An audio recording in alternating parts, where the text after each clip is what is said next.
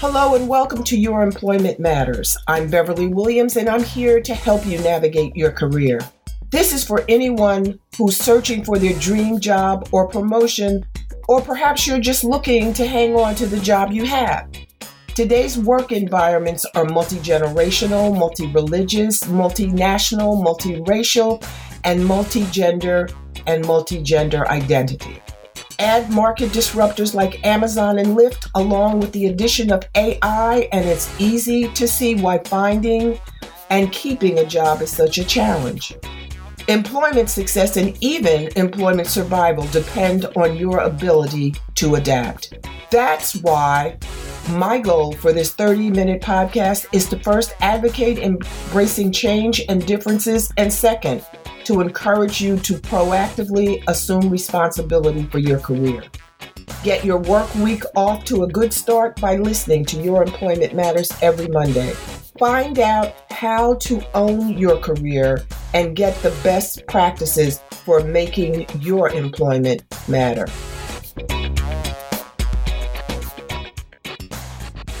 Entertainment is a diversion for the stressors of life especially now with murders, killings, and protests, and a pandemic and a horrendous number of more deaths and an uncertain economy, entertainment, particularly comedy, offers a welcome relief. At least to me, it does. Now, I'm no comedian, but I know one. And my guest today is Ace Brown, comedian par excellence. Ace began acting at the old age of eight years old. He has starred in commercials for Cheerios and Nickelodeon, as well as appearing in a host of movies. In 2008, Ace began his career in comedy as a stand up artist. Since then, he's opened for various acts, including Paul Mooney, Tommy Davidson, Coco Brown, and the great Kevin Hart. Ace has performed at the top comedy clubs in the nation, and notably, his comedy is adaptable for all audiences. Welcome, Ace, and thank you for joining us. Hey, how you doing? I'm fine. I'm fine. So now, Ace, tell me. Now, usually when kids grow up, they want to be policemen, firemen, doctors, lawyers, Indian chiefs. When you were growing up, you wanted to be a comedian? I didn't know anything about being a comedian until I got older because I thought every comedian that I saw, they were also actors.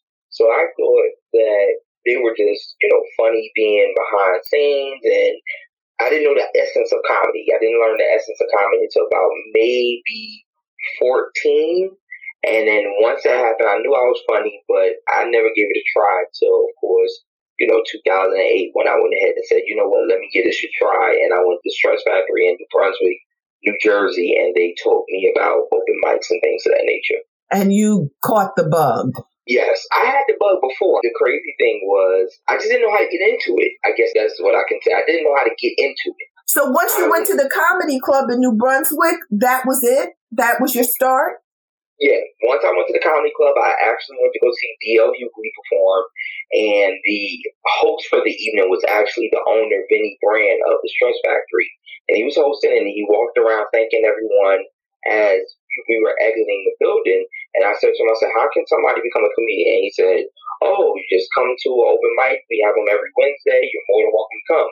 I think I went to the show that Saturday, I was at the open mic that next Wednesday. Great. You know, I saw that DL had to be taken off stage. Do you know how he's doing? He's doing good. They said he passed out. They don't know a lot of comics that I know. I've contacted them. No one, and I, my uncle actually DJs for him when he comes to the tri-state area. So I contacted my uncle to see how he was doing. He said he's doing fine, but no one knows what you know what caused him to pass out.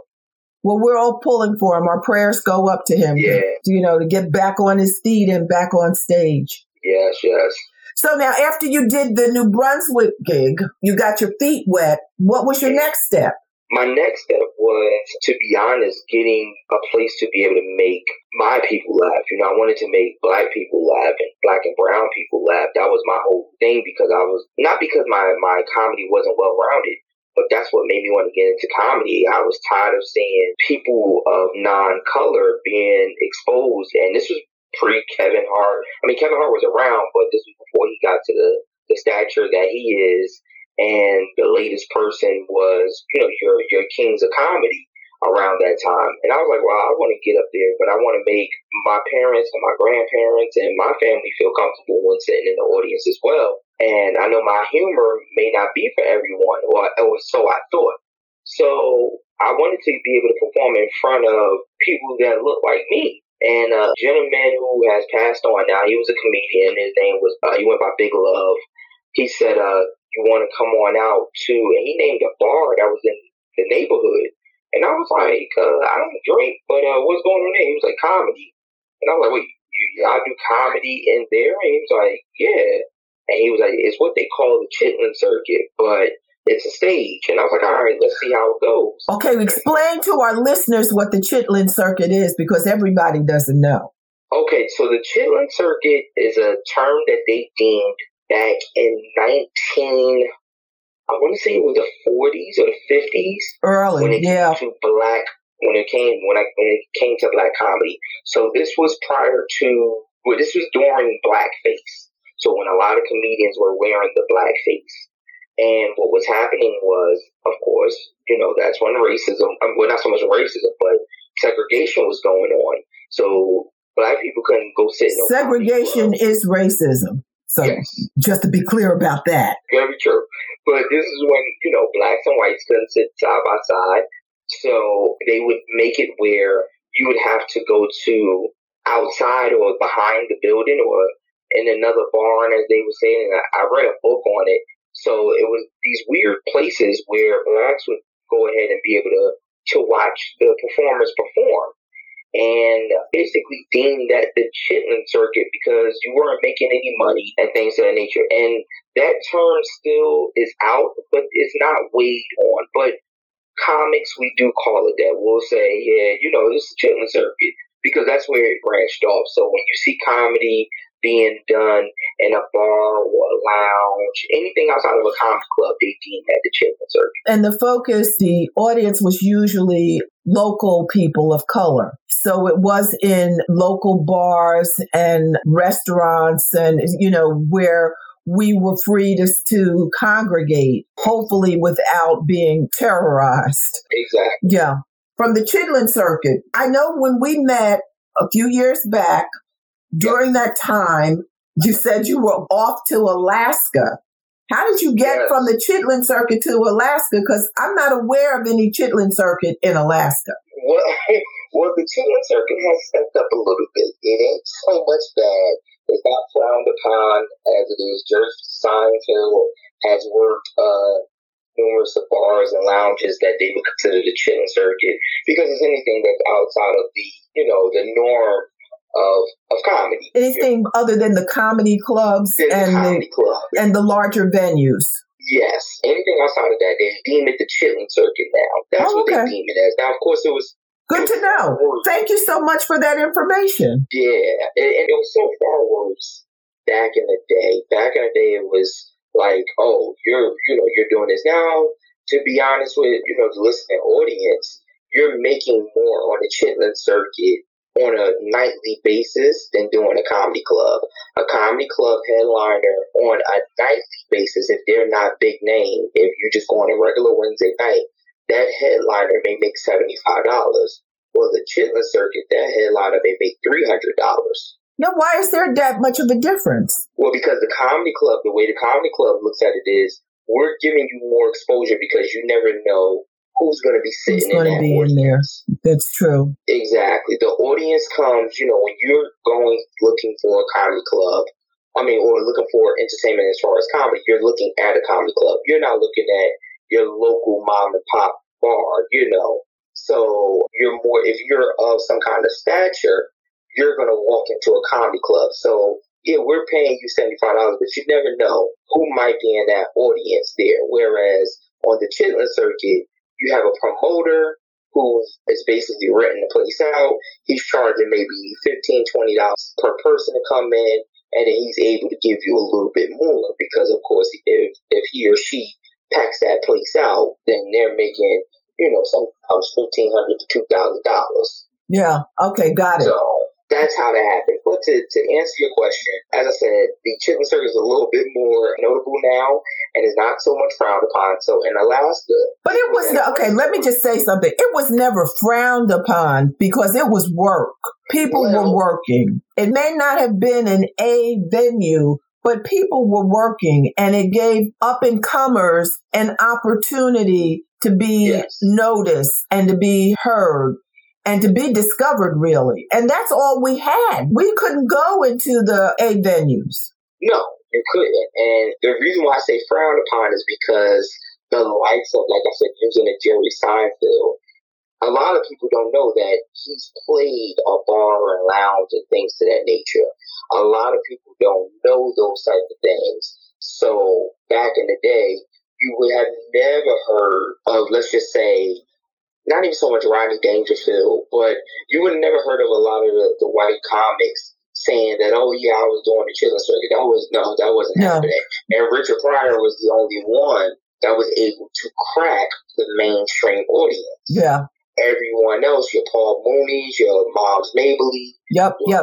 Foxx. Was the Apollo the chicken on the chitlin circuit? Was that considered? No, the Apollo. The Apollo was right after they started to allow people to break in. So when you know when you had your Flip Wilsons, that's when the Apollo started to come out. Okay. Yeah. So once more black faces was on TV, Apollo was able to go ahead and stand on its own and do things like that. So when I say frowned upon, it's it's not abnormal anymore. Before it was that's just a black market. Now it's don't get me wrong, blacks and browns dominate the, the that market, but it's not frowned upon to see, you know, white comics and other ethnicities there. It's not it's not frowned upon anymore. So because of that, I was working with a gentleman and he was headlining and I was opening up for him and he called me one day and said, Hey, we have a show in Alaska. He uh, got booked and they said, Bring your opener and I was his opener and I was like, Alaska? Like, yes. and I still didn't get I was like, wait, the Alaska, like where it's cold? And he was like, yes, we're going to Anchorage. I've never heard of Anchorage at that time. I knew nothing about Alaska. I had never been anywhere near Alaska. I didn't even know what it would be like as far as flight and everything. And we went out there and was out there for two days and I enjoyed it. Were you well received? Did they get your yes. comedy? That's great. Ironically, a lot of people don't, this is something else that maybe the listeners don't know that there are a lot of people that come from this side of the states and go to Alaska to work, to live. Oh, there's no taxes in Alaska.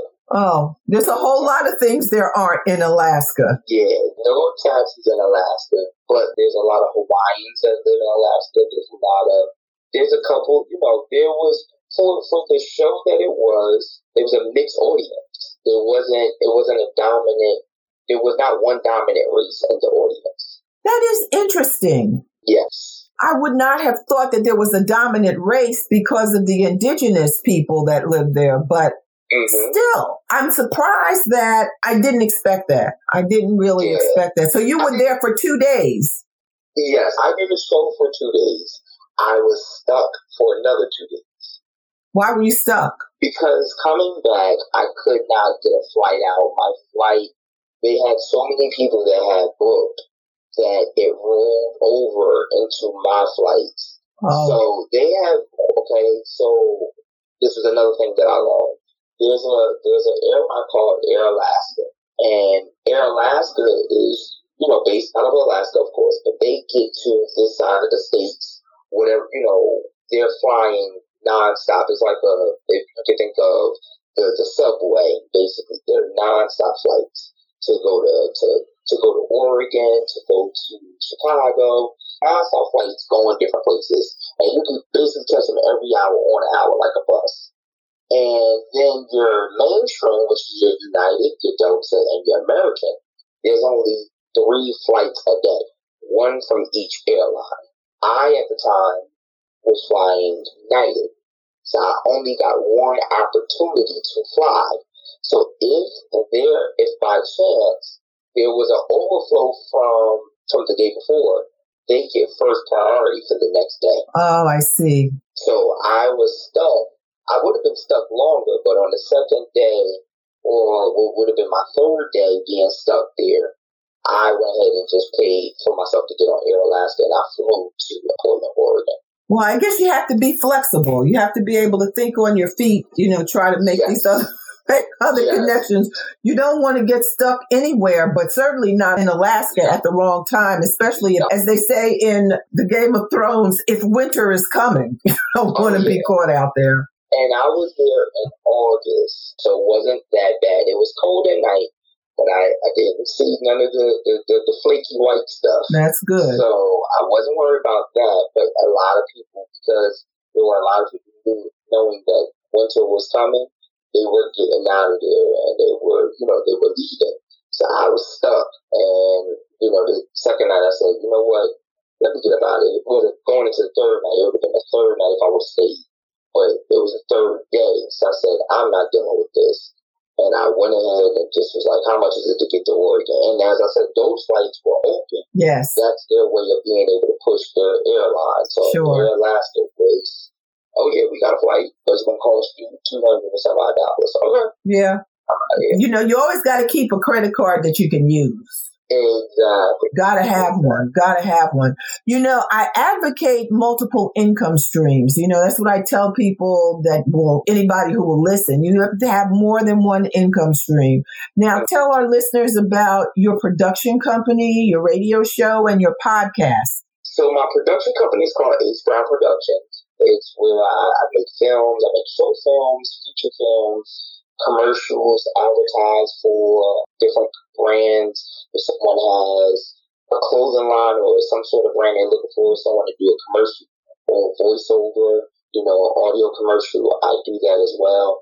And it all falls under my umbrella of Ace Brown Productions. And I have people that work with me as far as editing. I know how to do that as well, but I've had other actors and actresses that are a part of the team.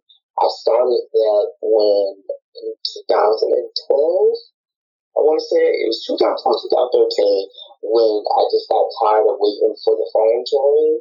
And I said, you know, I have a lot of ideas. Let's put this down on script and let me try to produce my own films and see how it goes. YouTube is a big thing. So let me go ahead and do YouTube, and now you have your Netflix, and you have your Hulu's, and you have your Amazon Primes, and your Tubi TV ways of being able to uh, get your product out there. So I've been doing that. So that's Brown Productions in a nutshell. That's um, great. You have a radio show? Yes, my radio show. Um, I work for a radio station, which is Carson Communications. It's based out of Fayetteville, North Carolina and I'm on there Monday through Friday, 3 p.m. to 7 p.m. I have the main slot. My show is called The Afternoon Express with Ace Brown. And I've been there, I've been working with that company for about six months, six, seven months. But I've been only in that slot, I've been only in that slot since January. So out of the seven months, I've been, you know, six of them. This is my sixth month with them. So I've been, you know, doing well with that. They, you know, gaining some kind of momentum. And my goal is to become syndicated with that, where that way that show is heard. You know, what's the format? What format? It's urban, adult, contemporary. The station itself is urban, but my show is more so urban, adult, contemporary. And the demographics, for the most part, I want to say, is 25 and up. That's wonderful. Good yeah. luck with that. Thank you. And then my podcast is streaming weekly via Facebook, YouTube, or on SoundCloud. It's called Dad's Intervention Podcast. So I do it with uh, a couple of my buddies, two other comedians, and it's based off of dad, three dads that are comedians, and uh, just basically talking about everyday struggles, everyday life adventures, things with the kids, things with our wives, things with the news, you know, hot topics, things that are going on. And it's just getting the perspective of a dad. You know, a lot of people think that, and it's true, but the black father is not in the household as much as we would like the numbers to show. But the ones that are there don't get as much credit as we should. So we created this podcast to be able to get our voices heard for the for the dads that may not want to speak up, and even for the moms or the women who want to hear a man's perspective on certain things. So we've touched on Dwyane when Dwyane Wade's, I guess, daughter identifying when the son identified himself as a girl. How, how did we feel about that? We talked about, you know, kids being bullied. We talked about losing your job as a male. You know, when's a good time to tell your, your, your significant other about losing a job, what to do if you're dealing with mental depression, or what we feel, because none of us are doctors. So what we feel is though, you know, what you could do to deal with mental depression. And we've talked about even ways to keep spicing your relationship or in your marriage. So we do a lot of things. We talk everything from A to Z. We talk about. There's no there's no limits when it comes to dad's intervention. No, it sounds like it's something that is needed. I mean, it's difficult living in the world today, regardless. Yes. But the changes that are going on, it makes it difficult for some people to wrap their heads around the changes, whatever age you are, and whether you're a mother or a father or a loved one, you know, you just don't, and a parent. I mean, just, uh, my God, you know, yes. I can't imagine what, you know, the challenges that parents have. Someone very dear to me, someone I've known since she was a small child, transitioned the other way from female to male. And she was mm. afraid that someone, that her mother's friends would think, you know, some kind of way about, you know, would be embarrassed. Mm-hmm. But, you know, I told her, you have been in my life all your life, at least most of your life. And when my mother was in the hospital, she and her friends, because she worked at a hospital, at the hospital my mother was in, she and her, her friends made sure that through the day and the night, my mother, someone was checking on my mother when I wasn't there. I told her it was precious little she could do to make me ever turn my back on her because she allowed exactly. me to sleep at night. And she needed to hear that. She's going to do a podcast too. We're just having some logistical problems. She hasn't been able to do it yet. I haven't been able to get her on. But those kind of challenges, because it is a challenge when your child comes to you and says, this is who they are and this is what they want to do, you love them. You want to help them. But, you know, sometimes it's not an easy reaction to have right away. You know, the helping reaction. You have to wrap your heads around it, you know? He's happy. And that's, you know, all of us who love him just want him to be happy. And that's the that's the main thing that we focus on with the podcast is being able to have those conversations from a male stand, standpoint because there are a lot of women in media that are openly speaking about this and there are not a lot of guys. So none of us are licensed in anything. So a lot of times it's just coming from, and a lot of people think that, you know, or say that, you know, comedians speak the truth because they have to come up with humor and it comes from a dark place or things of that nature. So a lot of it is just us speaking from our hearts. And we don't know we're reaching three people or 3,000 people without looking at the numbers. So I think it's just be as authentic as we can. So we've always just sat here and said, well, what we don't want it to be is where we don't provide some kind of a way for people to feel comfortable just to listen or at least say, I was in that boat. So we've talked about guys sitting there saying that I've lost my significant other. I have to raise my kids, but my kids' parents, family, the one that passed away, doesn't want me in their life or wants to take my kids away because they felt as though I'm, I'm an unfit father because me and the mother broke up. What should I do? Get a lawyer. Yeah, and that's, you know, we've told them, hey, you know, don't stop doing what you're doing. Do what you got to do. If you have to take legal action, take legal action, but don't pull the kids away from the family. No. You know, no. let, let the kids know, you know, let the family members know if your fear is that I'm pulling the kids away, that's not going to happen. But I'm going to be a father to my children. They're going to live with me. But if you, you know, we can set up something to see them and they can be around you know, I'll drop them off to you, but you're not going to scare me with, oh, it wasn't with with the father, and you, are not going to do that. So we've talked about that. Yeah. We've talked about countless of things, and, and one thing that I always try to tell people is that just because it's called dad's intervention, it's not just for dads. It's really for everyone, but it's just speaking, you know, it's just three dads speaking from a male's perspective. It really is difficult being black and living in this world, but mm-hmm. being a black man and living in this world has got to be frightening. It yes. has got to be frightening. I have a lot of godsons. I have a lot of young black men that I care about, and I'm tired of crying. I just am yes. simply, I can't even watch ESPN without crying. The thing is, I'm the only one out of the three that does not have a son. One of the gentlemen has a set of twins. He has a boy and a girl. And then the other one, he has boys and he has a total of seven kids, in fact. And I'm the only one with girls. So when it comes to this whole situation, it's hit them a lot harder because their thing is they fear for their sons. They fear for their sons' life. Like, okay, my son is nine right now.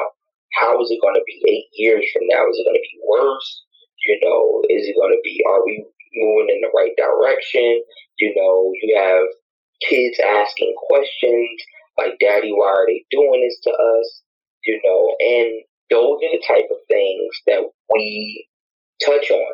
We have fun, we, we make jokes, but we it comes from a real place. We don't ever one thing we don't do, ironically, I'm not even gonna say ironically, one thing we don't do, which is great, is we don't change our authentic our authenticity when it comes to doing a podcast. So if our kids interrupt us, we keep going. Yeah. We don't we don't stop. Especially like, in this environment. Where the kids supposed to go? They can't go nowhere. Exactly. So there's times where, especially because, like I said, we do it via Skype nowadays, and we just we take the audio and put it on the platforms. But you'll see my daughter pop up in a video, or you'll see one of their kids pop up in a video. And we get a lot of people that just say, well, that's so genuine of you guys that you don't stop anything. No, you no. don't stop. There's only, you know, there's only one time we make sure the kids are not there. And that's if we're talking about relationships and we think that it's going to get a little bit too adult. Right. Something they don't need to hear. That's yeah, right. Exactly. But other than that, if we're just talking about a hot topic, or we're talking about, you know, general conversation. No, the kids kids are more welcome to sit there and listen and everything like that. And they the, kids know each other, so they're they try to have conversations with each other while, while we're taping. So I'm so. going to send you a link to something I saw on ESPN last week. I think it was either Thursday or Friday. Ryan Clark was talking about a situation that his son was in in Arizona. And by the time he finished, he was crying and I was crying too. Yeah. It's sad. Yeah, we're at a time now where, as you said, for um, black and brown men, we're scared. You know, we're scared when we see the police. We're, we're, we're nervous. And it's not so much and, and I want to make this clear to the listeners that it's not so much a fear of the person. It's not the person, you know, a man being scared of another man or a man being scared of a police woman. It's the fear that I won't make it home. That's it. That's the biggest fear. A lot of people are like, well, you wouldn't have to be afraid if you're not doing anything wrong. That's not true. That numerous times. That's not I, true. Exactly. Breonna Taylor wasn't doing anything. Exactly. And that's why that's why I tell people I said when you no matter if you are in an open carry state or not, when people are pulling you when the police are pulling you over, you could be very, very cooperative. If that officer does not have good intentions, their intent is not your intent. So if their intent is I'm gonna make this person's life um day are living, you know, living you know what, then guess what? That's what we're going to do. That's what I'm going to do. We don't know that being civilians. That's right. We don't know that. So the fear that goes through the average black male right now is will this pull over, you know, me pulling over, having this confrontation, will this be the last time I see my children? What? That's the sad part. It, it, it's it's it's really distressing. But what I thought was interesting, a couple years ago, somebody got killed. I don't remember which situation it was. And men on ESPN, different men, different men of color, were talking about how you should, how a man of color should behave when they're stopped. mm-hmm. and Ace. Each suggestion was different.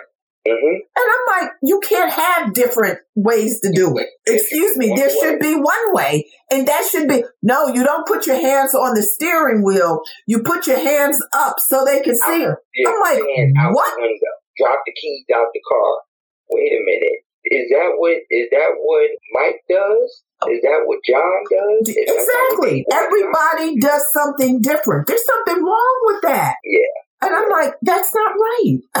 that can't be right. Yeah, that can't be right. We've had the conversation on our podcast and we summed it up to say, if you get pulled over, do your best to remain calm. You're not in a position, don't put yourself in a position to fight.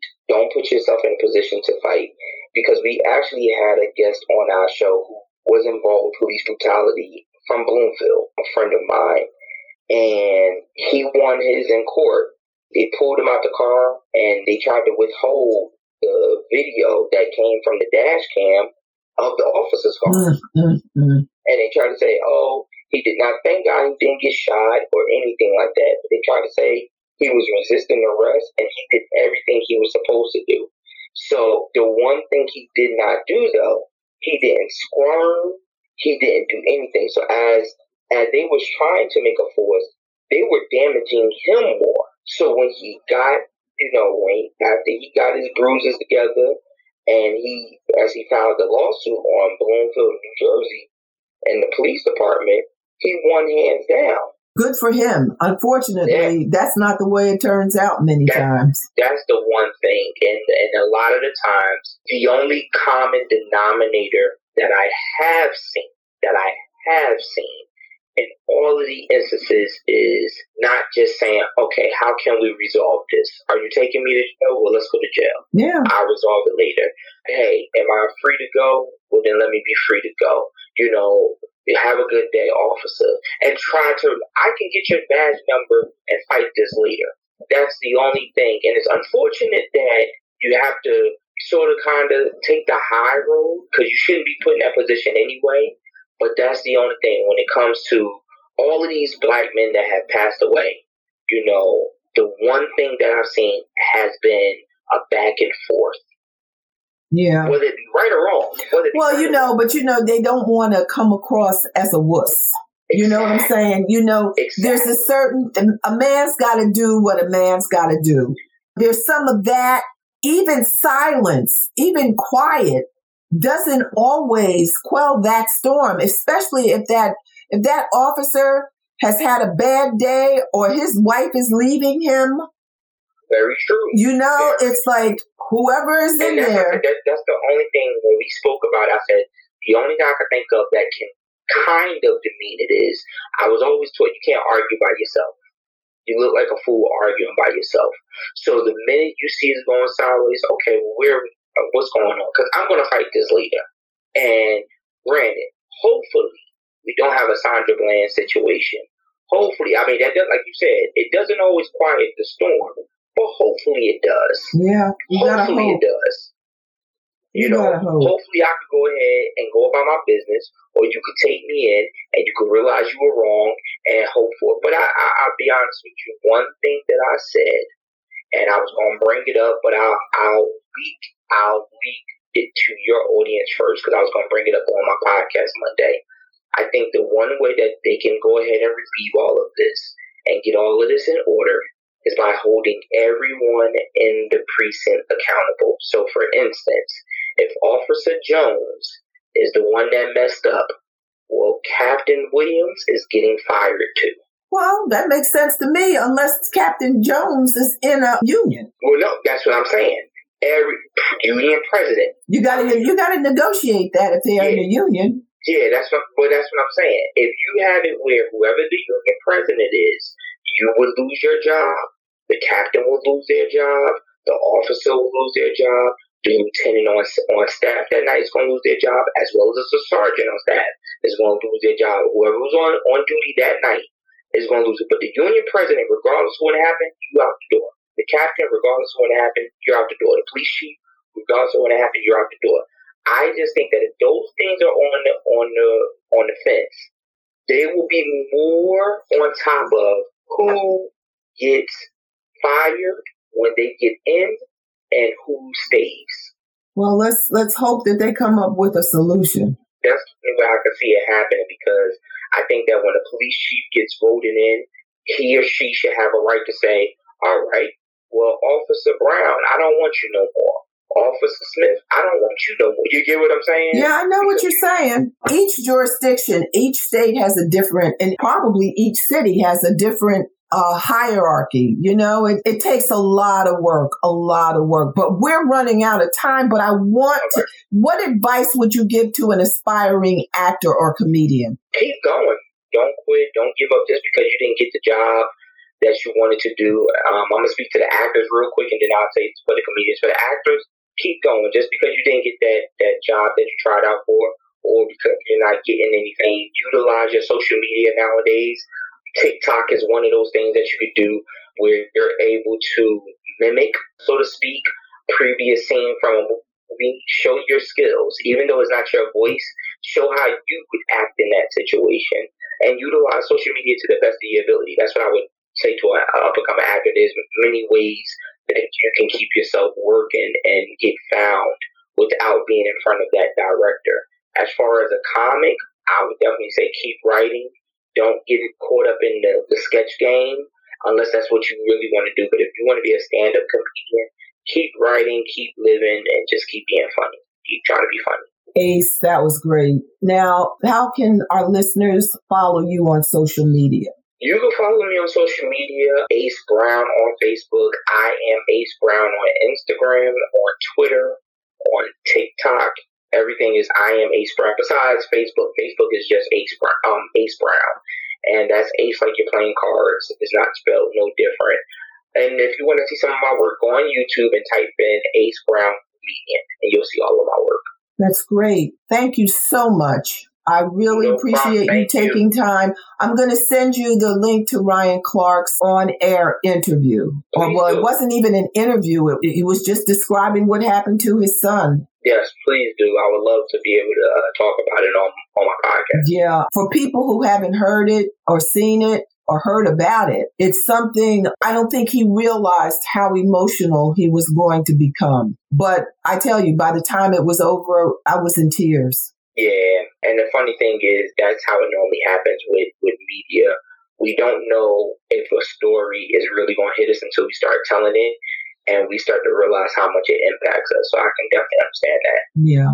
Well, it was good talking to you again. Yes. And we'll try. Yes. I'm gonna try to keep in touch. Please do. I'm going to do the same, and I'm just hoping that this stuff clear up because I can't wait to get back on stage and make some people laugh.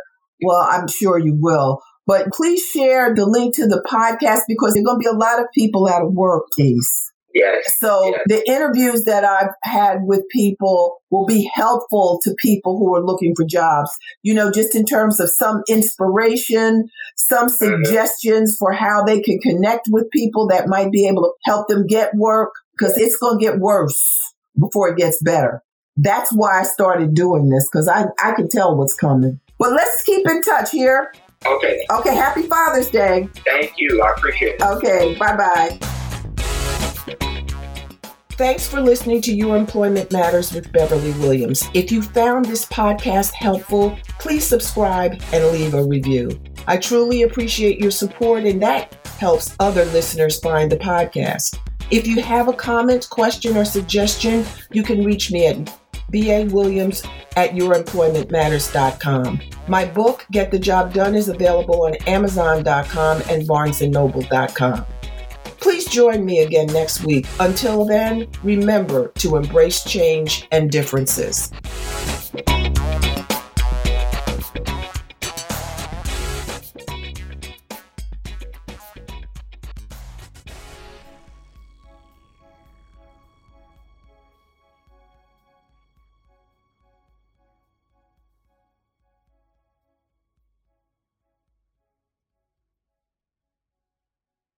This podcast is part of the Sound Advice FM network.